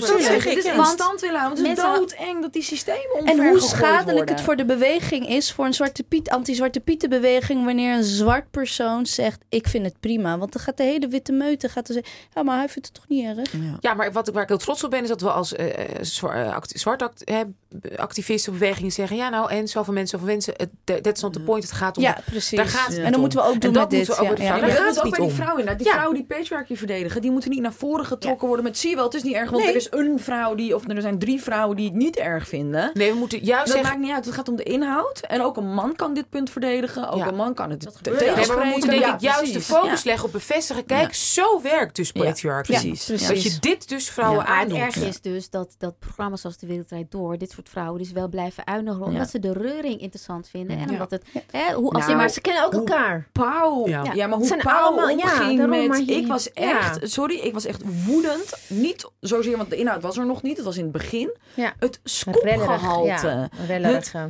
vanavond bij Pauw. Ja, de man die beschuldigd werd door. Zo werkt TV. Ja, maar dit is toch echt. Ik vind ook journalistiek echt heel veel pijnlijk. Ja. Ik denk dat heel veel andere programma's jaloers waren dat hij niet hier zat. Ja, maar dat is echt. Maar zo werkt het. Ja, maar maar zo werkt TV. Ja, maar kijk, dan ga je het eigenlijk. Dan moet je allerlei ethische vraagstukken gaan neerleggen over. Weet je wel, dit gaat natuurlijk om, het gaat om scoren. Ja, maar dat is zo. Nou, moeten we daar niet toch, want het is publieke omroep. Ja. Daar hoort het dan zou je niet bepalen, maar je moet weer de maatschappelijke discussie moet centraal staan, niet de kijkcijfers. Nee, waarom? Dus als we op SBS 6 willen doen, niet Pauw. Ja. Lieve schatten, goed, we kunnen uren zo doorgaan. We zijn al verveeld. Ja, we skippen ook toch onze DDD's deze keer in onze. Oh my lord, dat moest ook nog. Ja,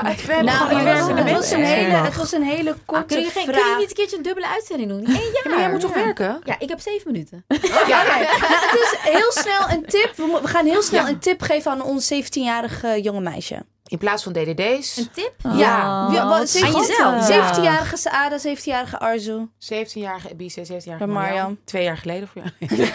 Nou, beginnen jullie eerst. Gaan wij nog even een beetje nadenken. Nou, ik heb er natuurlijk ook een beetje kunnen over nadenken. En toen dacht ik, wat ging ik doen toen ik 17 was? En dat was, toen had ik net mijn HAVO gehaald. Ging ik niet naar mijn schoolfeest, vond ik stom. Ik ging naar Marokko en ik ging werken in een weeshuis. En wat ik. En dus stoer. Eigenlijk als 17-jarig meisje zou ik weer tegen mezelf zeggen, ga dat doen. Ga weer pijn lijden. Ga dat weer allemaal meemaken. En leer je land, want het is ook mijn land, leer je land kennen. Wat tip dat ik aan mezelf zou moeten geven is om meer gedaan te hebben. Als het ging. Meer gedaan in het vastleggen van. Ja, ik had een paar dagboeken, maar dan ging het vooral om mij van. En ik hoor nog steeds, na 2 weken weet ik nog van, hoorde ik baby's steeds huilen in mijn achterhoofd. En ik wou dat ik daar mooie dat ik veel meer moet vastleggen. Dus dat is mijn tip aan mezelf toen ik 17 was. Ik weet niet. I think in terms of me too, toen ik denk dat ik heb het ook tegen jullie gezegd. Ik ging nadenken van, ik heb natuurlijk wel gewoon ik heb in vervelende situaties gezeten. Ook toen ik jong was, omdat ik ben redelijk impulsief. In case you haven't noticed. Maar I've never really been in situations waar ik echt heel erg het idee had dat ik echt in fysieke dreiging heb ik niet gehad. Ik ga afkloppen, dus. Yeah. Het is waarschijnlijk uitzondering op de regel, denk ik. En ik denk dat het te maken heeft met het feit dat ik ging met een groep vriendinnen. We were always like, we roamed in packs. Ik was nooit alleen. En een van de dingen wat ik niet deed toen was, ik ging niet mee met de groepsgedrag. Ze rookten, drinken, drugs. Ik dacht van, ik vind het vies, dus ik doe het niet. Ik hou niet van bier, voor example. Toen je 17 was? Ja, when I was younger. Dat is toen ik echt begon uit te gaan. Ook stiekem, Maar dan is jouw tip dus dat je meiden, laat je niet meeslepen. Meeslepen met groepsgedrag. Ja. en zo? Ja, voor mij is het lastig. Want ik ben op mijn 7 had ik wel al iets meegemaakt. En dat was, ik dronk ook niet. En ik gebruikte zeker geen drugs. Ik rookte niet. Ik was juist altijd de Bob en de veilige. Die had voor zorgen dat we allemaal thuis kwamen. Want mijn vriendinnetjes deden dat soort dingen wel. Maar één keer ging ik naar een feestje toe. En ik was iets later. Want ik moest ook thuis dingen doen. En ik had ook al een baantje. Ik was een heel verantwoordelijk kind. En toen fietste ik toch kort door een of ander eng zo'n fietstunneltje. En toen ben ik van mijn fiets gegrepen. Oh. En dat ging heel erg snel. En gelukkig kwam een stel langs die een hond uitliet. Maar ik weet nog dat ik lag daar zo op de grond. Die man was weggerend. En dat zij mij toch wel een beetje zou aankijken van wat lig jij daar nou? Ze kwamen me niet helpen. Ze zijn doorgelopen, ja. En ik deed ook zo van, ik schaamde me. En terwijl ik was heel braaf hoor. Dus ik ging ook. En ik ben gewoon naar dat feestje gegaan. En ik heb niks gezegd. Dat gebeurt ook. En ik heb ook niks tegen mijn moeder gezegd. En ik dacht, als ik dat zeg, mag ik nooit meer uit. Schaamte. Ja, nou ja, en ook inderdaad van, maar ik moet toch wel uit, weet je, dit of dat. Ja. En ik heb ook niks tegen vriendinnen gezegd. Dus ik zeg tegen haar, alsjeblieft, zeg het. Ja. Hashtag zeg het, ja. Zeg het, maar ik denk wel, tegen wie? Ja. Dus ik ben er nog steeds niet gerust op. Hoe het nu gaat en hoe het nu gaat voor jonge meiden. Los van drinken, want ik vind ook... je hebt ook recht om wel te zuipen. Ik vind dat ook niet... Ja. En je wil meedoen met groepsgedrag. En dat moet je ook mogen doen. Veilig, lekker meedoen en meerellen. Dat snap je? Maar dat we dus inderdaad dat allemaal moeten inbouwen. Dus doe niet dit, doe niet dat, doe niet dat. Ja. En dan nog, dat deed ik allemaal niet. Ja. En dan nog is dat geen voorwaarde. En dat was ook geen 2:30 s'nachts. Nee. Dat was echt 9:30 of zo. Ja. Het maakt ook niet uit of het op school is om 2 uur of... Nee. Je bent eigenlijk... Je kan eigenlijk jezelf helemaal niet beschermen ertegen. Nee, en dat vind ik zo... Weet je? Maar dat moeten we ook erkennen. Je kan 100 maatregelen nemen. Nee. Alleen als er het gebeurt. Echt zo'n cultuuromslag komt. Dat er inderdaad... dat het niet normaal is dat een of andere eikel zich gewoon staat af te rukken. Want dit is in ieder geval niet gewelddadig. Weet je, potloodvent. Dus dat kan, die cultuur, dat moet... Hoe is het zo ver?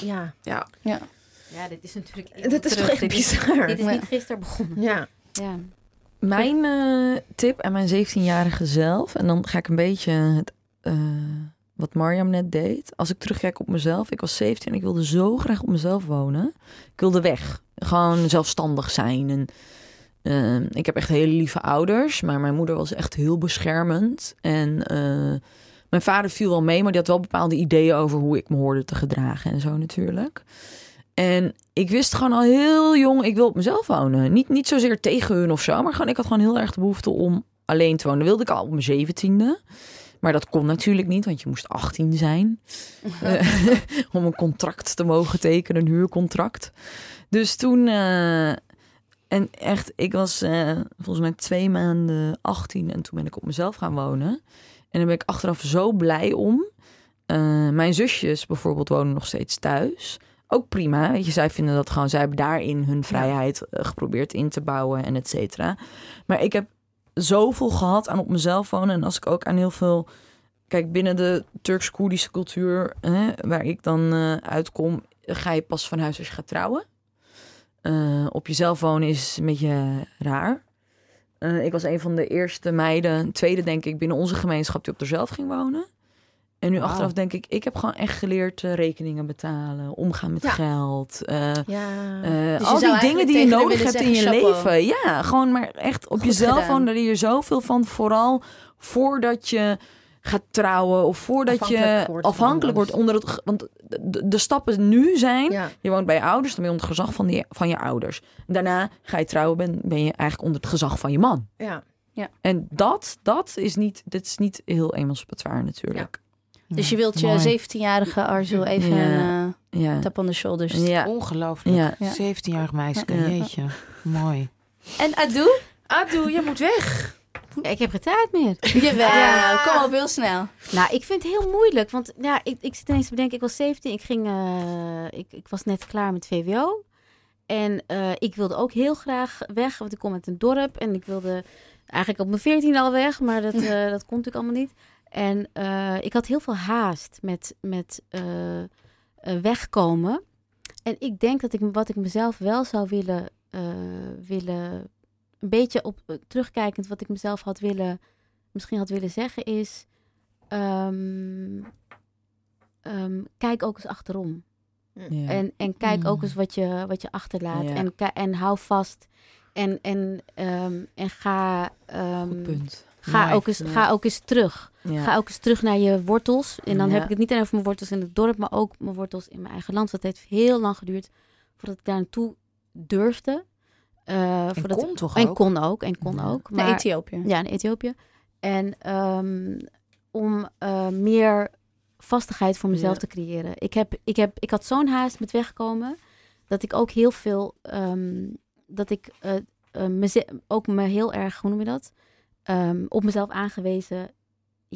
op mezelf heb aangewezen. Ja. En vrij extreem. En dat heeft wel veel geholpen in de zin van dat ik super zelfstandig was. Ja. En ik heb alles wat ik heb gedaan, heb ik zelf gedaan. En niet dat ik geen steun kreeg van mijn familie of mijn ouders of zo. Maar weet je wel, dat je soort van dat hele super zelfstandige van ik doe alles zelf. En ik ben van niemand afhankelijk. En dat is goed, maar het is ook... Het maakt je ook kwetsbaar. Ja, je betaalt een prijs daarvoor. Ja, je betaalt er zeker een prijs voor. En dat zou ik mezelf willen. Van, je mag hulp aanvaarden, weet je wel? Of je mag hulp zoeken of vragen. Ik vind het zo leuk dat ik jou, toen je volgens mij 19 was... Ja, toen heb ik jou geïnterviewd. Ja, het is echt zo... Ik was echt een soort kind, was ik nog. Volgens mij hebben we toen wel een foto gemaakt. Volgens mij had ik... Ja, volgens mij had ik toen een telefoon. Ik woonde op die woonboot. Nog fotograaf. En ik had een heel groot interview met jou. Ik was naar jouw solovoorstelling geweest. 19 jaar... Die schattenbout. Dus, nou. En toen pas weer met Dipsaus, hè? En toen pas weer met Dipsaus. Heb ik wel altijd gevolgd. Ja. Zodra op Twitter was, dat volgde ik jou ook. Ja, ik jou ook. Dus dat is echt, nou meiden, dit is Jezus, een emotionele... Huilen. Dank jullie lieve luisteraars. Dit was hem weer, de 18 van Dipsaus. We willen jullie ontzettend danken voor het luisteren. Check onze Instagram, check Twitter, check Facebook. Laat leuke berichtjes achter. Abonneer je. We willen jullie, onze lieve gasten Arzu, Aslan en lieve Sada Noroesen bedanken. Werk ze straks. Jullie hebben een drukke zondag allebei. En we willen ook onze technicus bedanken. Dankjewel, lieve David Julie. Getraumatiseerd.